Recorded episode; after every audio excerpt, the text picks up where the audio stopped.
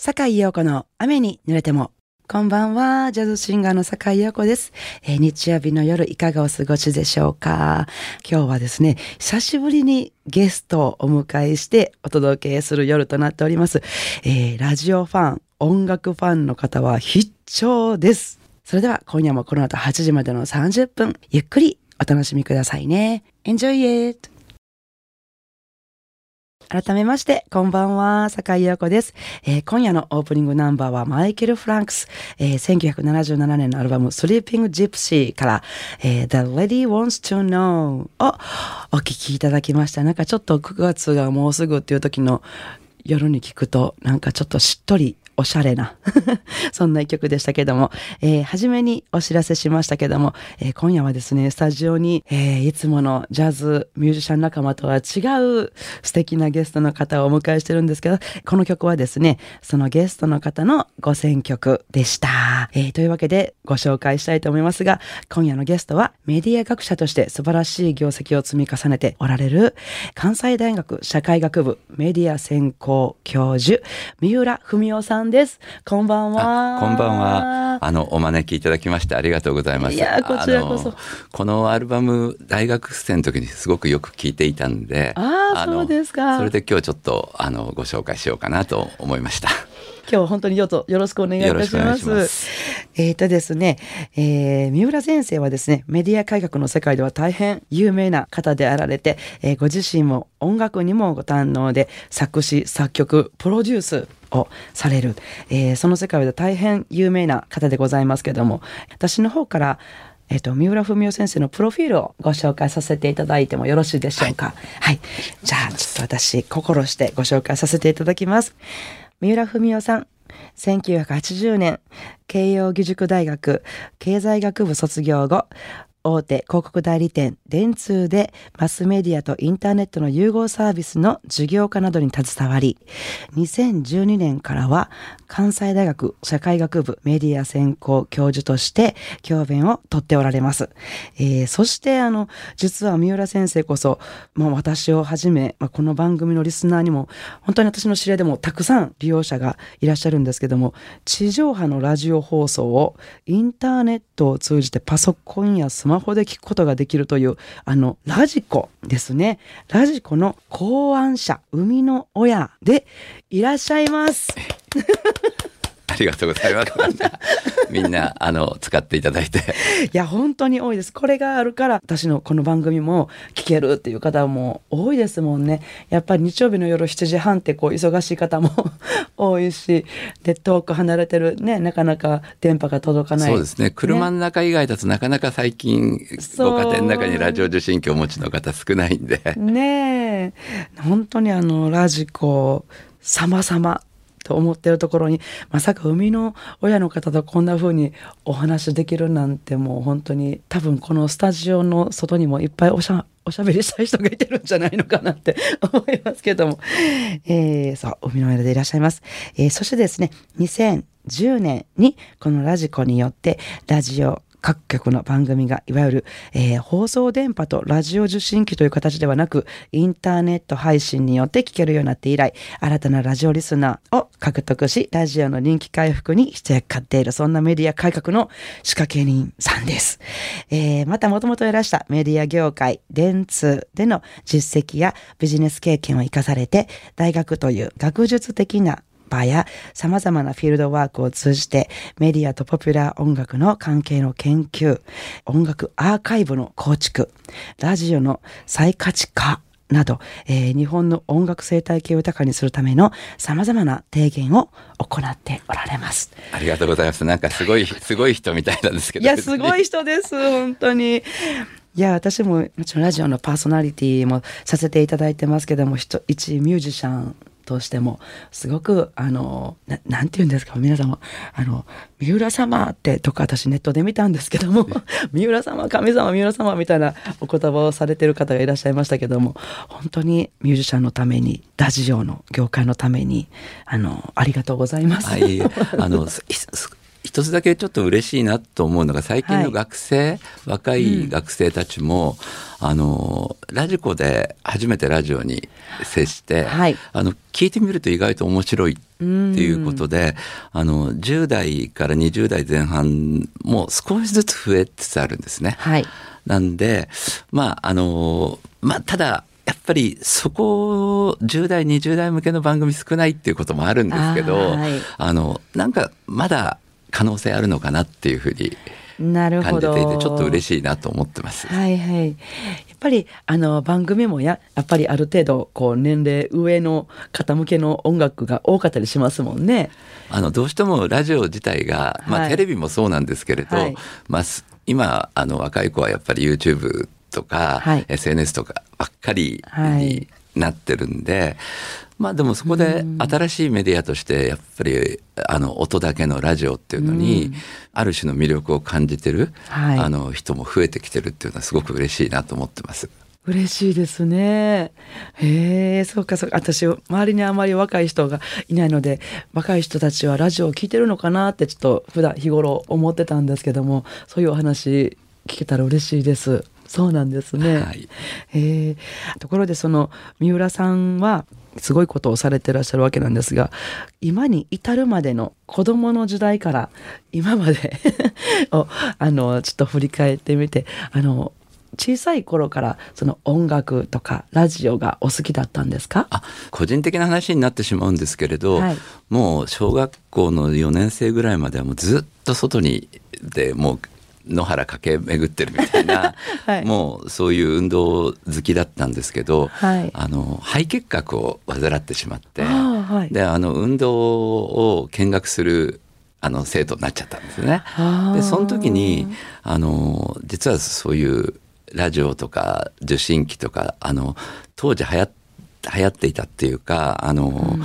まあ、漫画とかの広告であのハム、はい、アマチュア無線みたいなことにもすごい興味を持って、うん、それでなんかそういう自作で最初は鉱石ラジオっていうなんかこう、はい、電源のないラジオから始まって次に真空管を買ってきてハンダ付けをしてみたいな形で、はい、なんか自作をするようになったんですね。で小学校6年生ぐらいで、なんかだんだんそのハードもいいんですけどそのお番組そのものとか音楽とかにすごい興味を持つようになってきて、はいはい、なんかそんなあの経緯でラジオも音楽もなんかぼ、まあ、僕の人生にとってはもう書くことのできないものになっていったっていう経緯があります。すごいです。私ちょっと本当に全然ちょっとわからないんですけど、小学生とかでそんなハムとか作れるもんなんですか？いや、なんかね、あの、たまたま、あの、小学校5、6年の、あの、理科の先生が、そういうことにも長けてる人で、うんはい、あの、回路図とかわかんないことがあったら聞きに行って、ここはどうするのとかどうなのとか部品はどうしたらいいんですかとかっていろいろ聞いて、はい、あの僕だけでやったわけじゃないんですけど、へえもうは初めてこう電波に乗って声が聞こえてきた時はいやものすごい感動しますね。ですよね。それであの僕住んでるとこが、はい、あの東京の中野ってとこだったんですけど、はい、あの当時はあんまりそそこで受信機が聞けるのは FM じゃなくて AM ラジオだけなんで、はい、あの文化放送とか TBS ラジオとか聞いてたんですけどあの FEN っていうあの、はい、中流軍放送があって、はい。はい、あのそこで全部英語なんですけどあの、音楽がどんどん最新の音楽が流れてそれでなんかかっこいいなこの洋楽っていうやつはっていう思ってまあそこからですねやっぱりあのもちろんビートルズとかストーンズとか、はい、あのザ・フーとかなんかそういう、はい、当時のバンドとかをどんどん好きになってったっていうそういう経緯があります。へそこからあのご自身で音楽を奏でられるようになる経緯っていうのはどのようなそうですね。それちょっと気恥ずかしいんですけど、はい、そのアマチュア無線やり始めたきっかけもその漫画に出てる広告が、うん、ハムをやると女の子にモテるとか書いてとところがなんかそういう免許も実はすごく中1の入りたてでもう取ったのかな？はい、で取ってなんか受信機とか送信機とかいろいろやりだしても一向にモテる気配が全くないんです。あので、うん、ある時あのまあなんか家の近くのゴミ箱にギターが落っこっててでそのギターを あの拾ってきて、はい、でちょっとこう直したり自分で直したりして、はい、ちょっとギターをあの学校に持ってって弾いたりするようになると、はい、ちょっとなんかあの女子生徒のたちから。モテ出した。ちょちょっとねなんかマフラーもらったりとか、はい、したりしてあこれやっぱ音楽やった方がいいんじゃないかとかって、うんうん、あの思春期の時にそういうすごいシンプルな理由で始めました。なるほど。どちらも結構そういうシンプルな理由でのめり込んで。で、ねえー、でもなんかどちらも大人になられてもずっと続けられてるっていうのが。そうですね。だから、ね、あの音楽もちろんきっかけはそういうことだったんですけど音楽そのものに、はい、あのやっぱりラジオって本当にラテンからジャズからロックからフォークから歌謡曲から全ての音楽が流れてくるんで、うんはい、結構浴びるようにいろんなジャンルのものをラジオのおかげで聴けたんで、うん、やっぱりあんまり一つのジャンルにこうこだわらずにすごい好きになってって。音楽そのものにとにかくハマっていったっていうあのことがありますねやっぱり。えー、そうやって考えてみてやっぱテレビよりもラジオの方がこう音楽がどんどん流れてくるということではラジオの方が音楽に染まっていけるというかそうですね。だからその当時やっぱりあのもちろんテレビの音楽番組っていうのはあったんですけどまあ、うん、歌謡曲アイドル全盛なんで、ね。はい、まあ全然興味がないってこともないんですけどあんまりそこよりもやっぱりラジオですよね。ね、音楽を浴びるようにっていうことで、まあそれとあの家で母親があのピアノをやってたせいもあってクラシックはすごいよくかかってたんであのまあ結果的にいろんな音楽を、はい、あのそういう思春期の時にあの聞くことができてよかったなと思ってます。はい。あのどこかで見ました。あの三浦さんは音楽への愛は誰にも負けないって書いてらっしゃるのを。あそれそんな、はい、あの大行な話ではないんですけれどでもやっぱりいろんなあのもちろんね長い人生だからいろんなことがある時に、うん、常にやっぱり音楽のおかげでやっぱりいろいろ救われたりとかあの本当にそのおかげであの人生豊かになったなっていうふうに思ってますけど。はい、えー、その愛する音楽とそして流れてくるラジオそしてしかもご自分で作られて作られたラジラジオハムなどをこうずっとずっとこう愛されてきながらついにあのラジコっていうねなんかこう電波とこうインターネットのハイブリッドというべきこうこんなことは今まで誰も考えたことがなかったんじゃないかなっていう革命的なこのラジコっていうものをあの開発されるっていうその発想の原点っていうのはこういうのを作ったらどうかなって思われるようになったのは何かきっかけがあったとか。そうですね。あの1990年代ぐらいにインターネットっていうのが出てきた時に、はい、なんかねやっぱり今はもうインターネットっていうともう社会インフラだしビジネスの基盤になってますけど、はい、なんかちょっと牧歌的な感じで、うん、それこそ60年代のあのカウンターカルチャーヒッピーカルチャーみたいな影響を受けてるようなところがあって、はい、インターネットのおかげでなんか個人が自分たちがいろんなことを発信できるみたいなあの、まあ、そんなところですごいそこの世界にのやっぱりのめり込んでいって、はい、で一方でちょうど21世紀になったぐらいでラジオってだんだんこう聞く機会が減ってきて、うん、っていうのは受信機がなくなってきてる。はいはい、であとあの建物もこういうコンクリートの建物の中だと聞きにくくなってきて、はい、やっぱラジオ聞くのは車の中ぐらいっていうふうになってきたんで、うん、それすごい寂しいなと思って、はい、で単純にインターネットでラジオ流したらあの当時まだスマホなかったですから、うん、あのパソコンで聞けたらいいのになっていうそういうシンプルな思いで、はい、あのちょっとやってみようと思った 2005年ぐらいですかね。ああそうなんですか。2005年ってまだああそうですか。えー、そのでも思ってもなかなかできることじゃないと思うんですけども。そうですね。だから、たまたま、やっぱり、あの、音楽が好きで、うん、その音楽業界とか、あるいは、その、まあ、いろんな権利関係、著作権関係の人とか、はい、あの、そういうとこにも知り合いがすごく多かったし、あと、うん、その、日本の中のインターネットコミュニティみたいな人たちにも結構、あの、知り合いができてたんで、あの、自分がこんなことしたいんだけどって自分だけじゃ何もできないんで、はい、いろんな人に言いまくったんですね。はい、そうするとこうあ面白そうじゃない。協力してあげるよっていう人がだんだん増えてきてでどちらかというとあのその考えたのは確かに考えたんですけど、はい、作り上げたのはいろんな人のあの力っていうのはすごく大きいですねやっぱり。なんかやってみようと思ってその小学校の頃にこのハムを作ってみたっておっしゃるのもそうですけどやってみようと思って実際にこう動く動いてそして周りの人も動かすっていう力の持ち主の方なんですね。いや、まあ、そんな偉そうなもんじゃないんですけど、あの、まあ、会社は会社でもちろんその当時は、あの、ミッションがあって、そのことをやんなきゃいけないんですけど、はい、こういうの自分で言い始めてしまったら、うん、まあいろいろあるわけですよね。当然、はい、あの社内からもそうだしあるいは放送局の人でも懐疑的な人がすごく多かったんでどうやって権利処理するんだとかね、はいはい、こんなあの聞かないだろうそんな若い人しかとかね。あのいろんなことをネガティブなことも言われたんですけど、やっぱり言い始めた以上はちょっと途中でやめるのはちょっとかっこ悪いなとか思ってあのとにかくやり続けるっていうことだけですね、はい、なんか。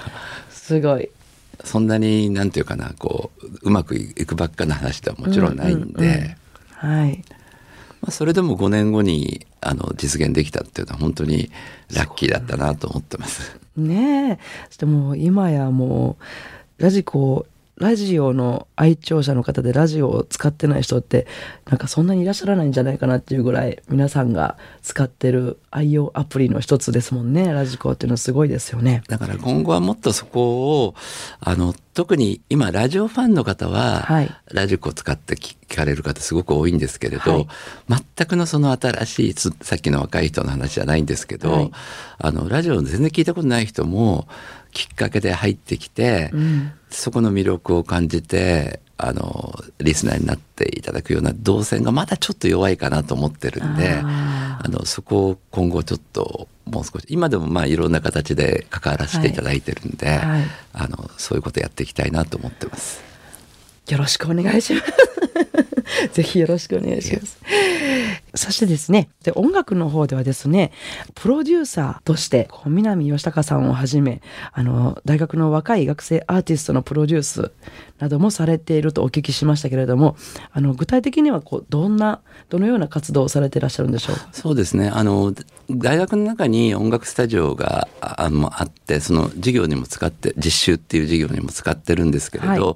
あの、今やっぱり、あの、まあ、関西大学のあの社会学部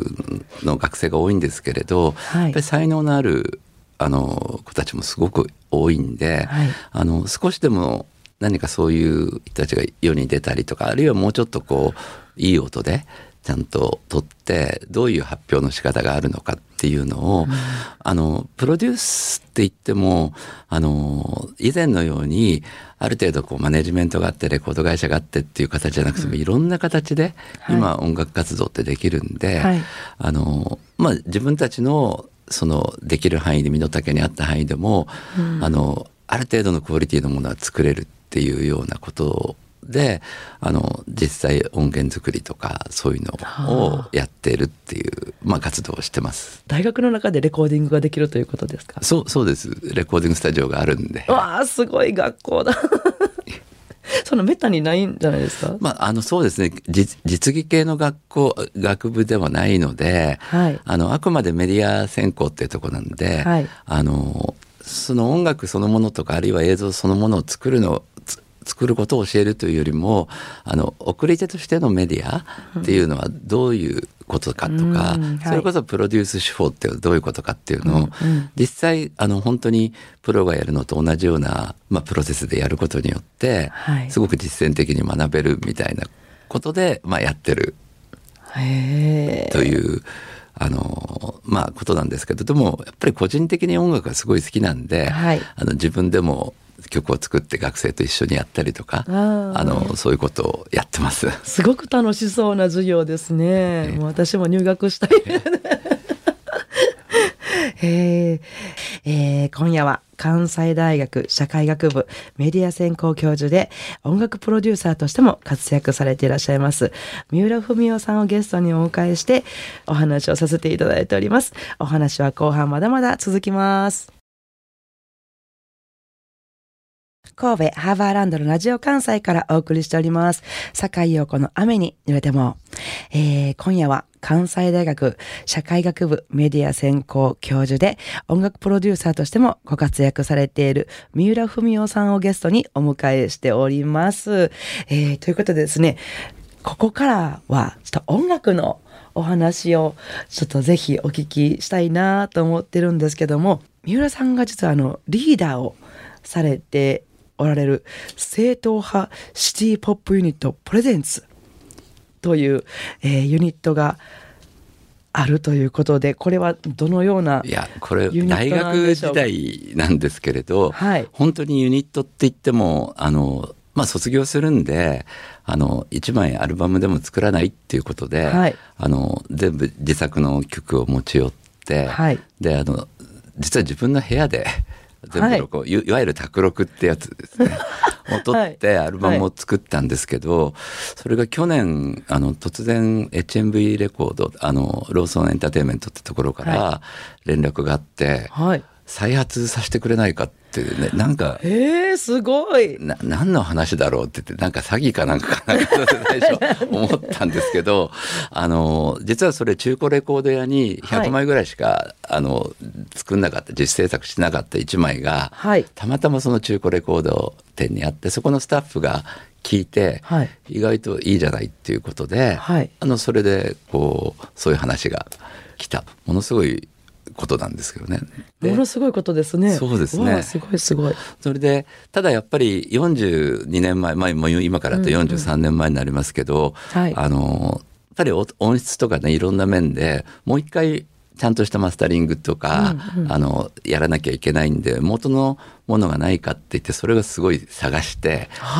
ところがあのそういうマルチテープっていうのが家の中にあったんで、はい、あすごい。それをもう一回あのなんていうかミックスから含めて全部やり直しをしてみたいなことであの出させていただいたっていうことなんです。うわそれミックスもご自身で？全部全部そうですね。あのこのレコーディング時もそうですけれどまあ今回はあのプロのエンジニアの方にも手伝っていただきながらやってったんですけれど。あそうですか、はい、すごい。これ、まあの私の手元に今そのねあるんですけども CD とレコードが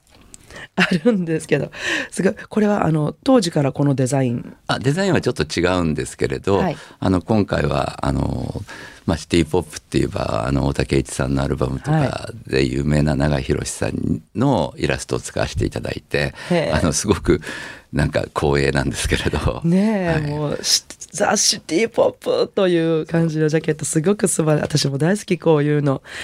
ですけどちょっといろいろお話伺いたいんですけどまず一曲何かこの CD のこのアルバムの中からあの一曲聴かせていただけませんでしょうか？それではあの、まあ、僕が作詞作曲とあとあの僭越ながら歌も若干歌っている「あのはい、ネッタイム」っていう曲をお聴きください。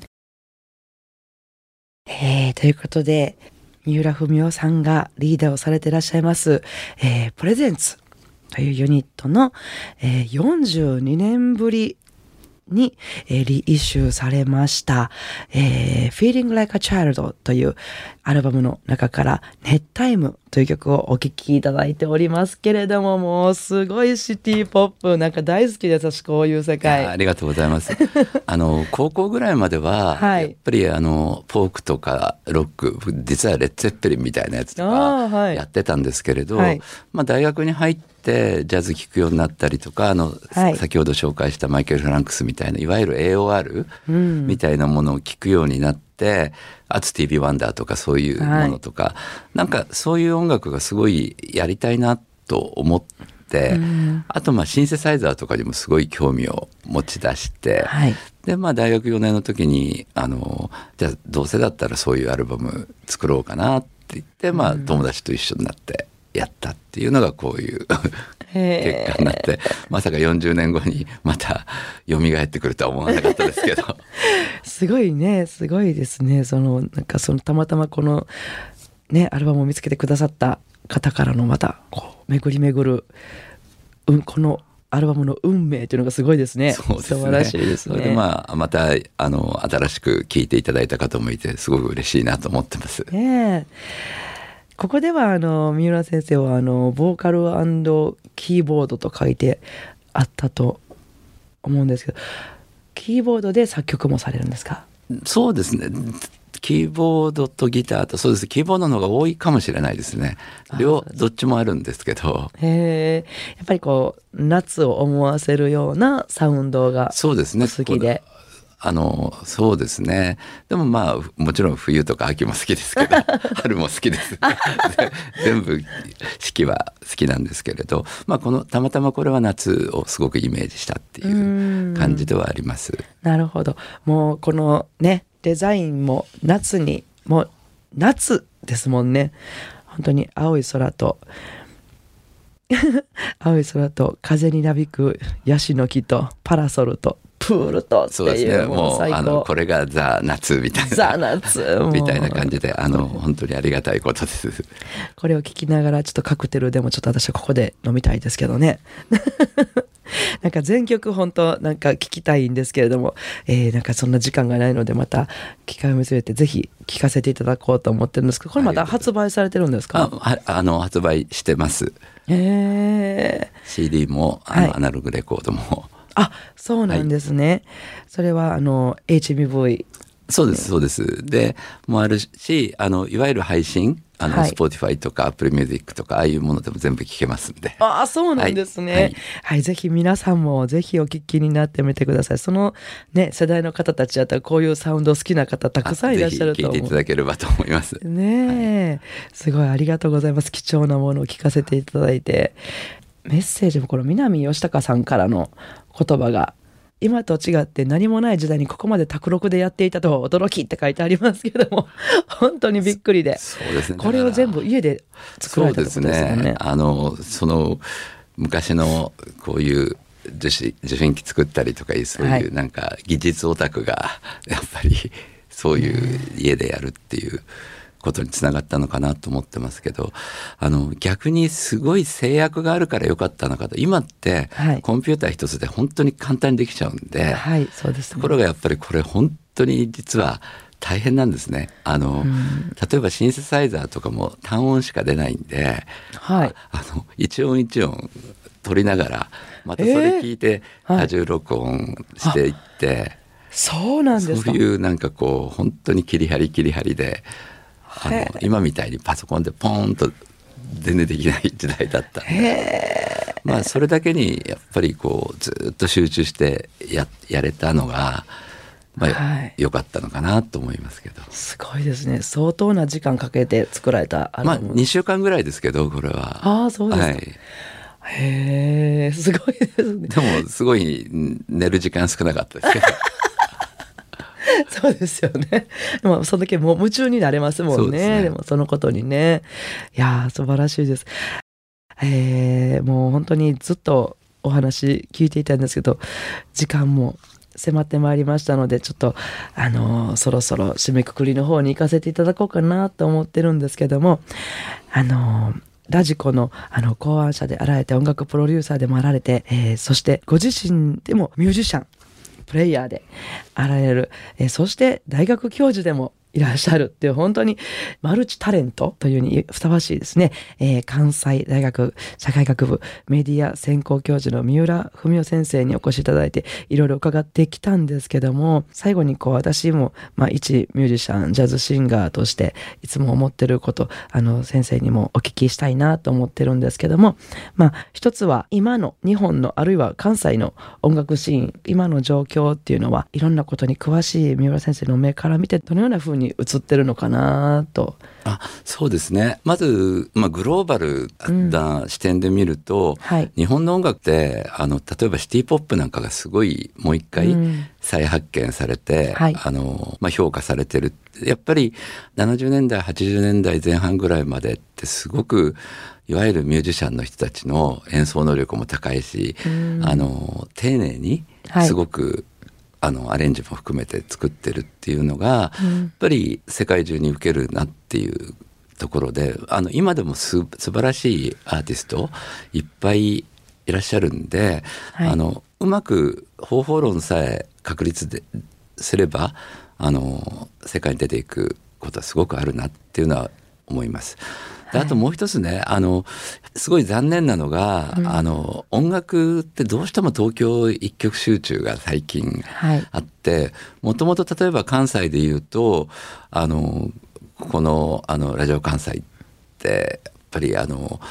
ジャズもそうなんですけどやっぱり関西フォークとか、うん、そういった時代60年代独特のまだあの東京ではいわゆるカバーのフォークしかやってない時に独特のあの音楽をあの発信してきたっていうまあラジオとしてもそうだしあるいはやっぱりそういうあの東京の音楽産業とはちょっと違う関西独特のフォークとかブルースとかね、はい、そういったものがあったんですけどやっぱり70年代以降そういうのがみんなこう一つになってしまってビジネス優先になってしまって、はい、ちょっと多様性が失われて面白くないなって、はい、やっぱりその時代はあの福岡福岡であのサンハウスとか明太ロックがあったり、金沢金沢でとかそれぞれの地域でいろんなものがあったんでやっぱりもう一回そういうもうこれだけネットの時代いろいろ技術があるんで、それぞれの地域性とかを生かして、はい、あのそこであのいろんな音楽が生まれてくるみたいな、まあ、国内でもそういうことで,、でそれがダイレクトに海外に出ていくみたいなあの、はい、ことの何かこう基盤のこう手お手伝いできないかなみたいなことはちょっと考えてるんですけどね。へあのもう一つはあの発想豊かなマルチタレントとされまして夢というかこれからこんなお仕事がしてみたいとかそういうことっていうのはあられますか？そうですね。あの夢というよりもまあちょっとライフワークとしてある程度もう長く続けてるんですけど、はい、その日本のポピュラー音楽の系譜をあのきちっとした形であの後世に残すとかあるいはいろいろな若い人もあるいは年代を超えていい音楽をこうみんなで共有するためのそういうアーカイブを作りたいなと思ってずっと活動していて、はい、実はそのジャパンミュージックカルチャーアカデミーっていう、はい、まあ、まだあの準備会なんですけどそういった活動をしています。それでカルチャーってつけたのは、はい、あの音楽単体だけではなくて例えば60年代70年代それぞれの時代の空気感とか匂いとかをファッションとか、はい、その時のいろんな文化状況とかそれこそ学生運動があったりとか、はい、そういうことが色濃く音楽にもこう反映されてるんでそういうことも合わせてちゃんとこう整理をして、あのどんどん次の世代にも継承できるような、まあ、まずはデジタルからなんですけどまあ、あの、理想的にはそういうものが物理的にできるミュージアム、はい、音楽ミュージアムみたいな、ポピュラー音楽ミュージアムみたいなのができると、はい、すごくいいなと思って、まあ、ちょっとこれは頑張ってずっとやろうかなと思ってます。ああそうなんです、はい、今多分お聞きの方もなんかうおーって思ってらっしゃる方多いんじゃないでしょうか。そうなんですよ。あのいろいろなあの個人で昔の音源とか映像とか写真とか、はい、あるいは雑誌の切り抜きとかでもね、はい、もう全部算出してないですから、そういうのをお持ちの方の、そういう情報とかそういったものも含めてうまくこう集約できるような仕組み作りとかできないかなっていうことをすごく考えてます。わあ、すごいですね。もうきっともうお聞きの方は楽しみに、楽しみにしてるっていう声が聞こえてきますけどこ。こうやって言っちゃって、こう、追い込んで追い込んであの自分が逃げられないようにするっていうね あのついついもう面倒くさいなとか思うことも、うん、ラジコの時もそうだったんですけど、はい、でも言い出しっぺが逃げるとちょっとかっこ悪いんで あの逃げないように頑張ります。よろしくお願いします。なんかねあの昔の音楽もそうですしこれからの音楽もずっとこう後々にずっと残していけるようなマジックを起こしていただけること思っておりますので。できたら嬉しいなと思ってますんで。はい、ぜひよろしくお願いします。えー、今夜はですね、関西大学社会学部メディア専攻教授で音楽プロデューサーとしてもご活躍されていらっしゃいます三浦文夫さんをゲストにお迎えしてお届けしました。えー、三浦先生、本当に今夜はありがとうございました。とても楽しくお招きいただきましてありがとうございました。もう有意義な時間でした。ありがとうございました。さあ、いかがでしたでしょうか？今夜の坂井横の雨に濡れてもお楽しみいただけましたでしょうか？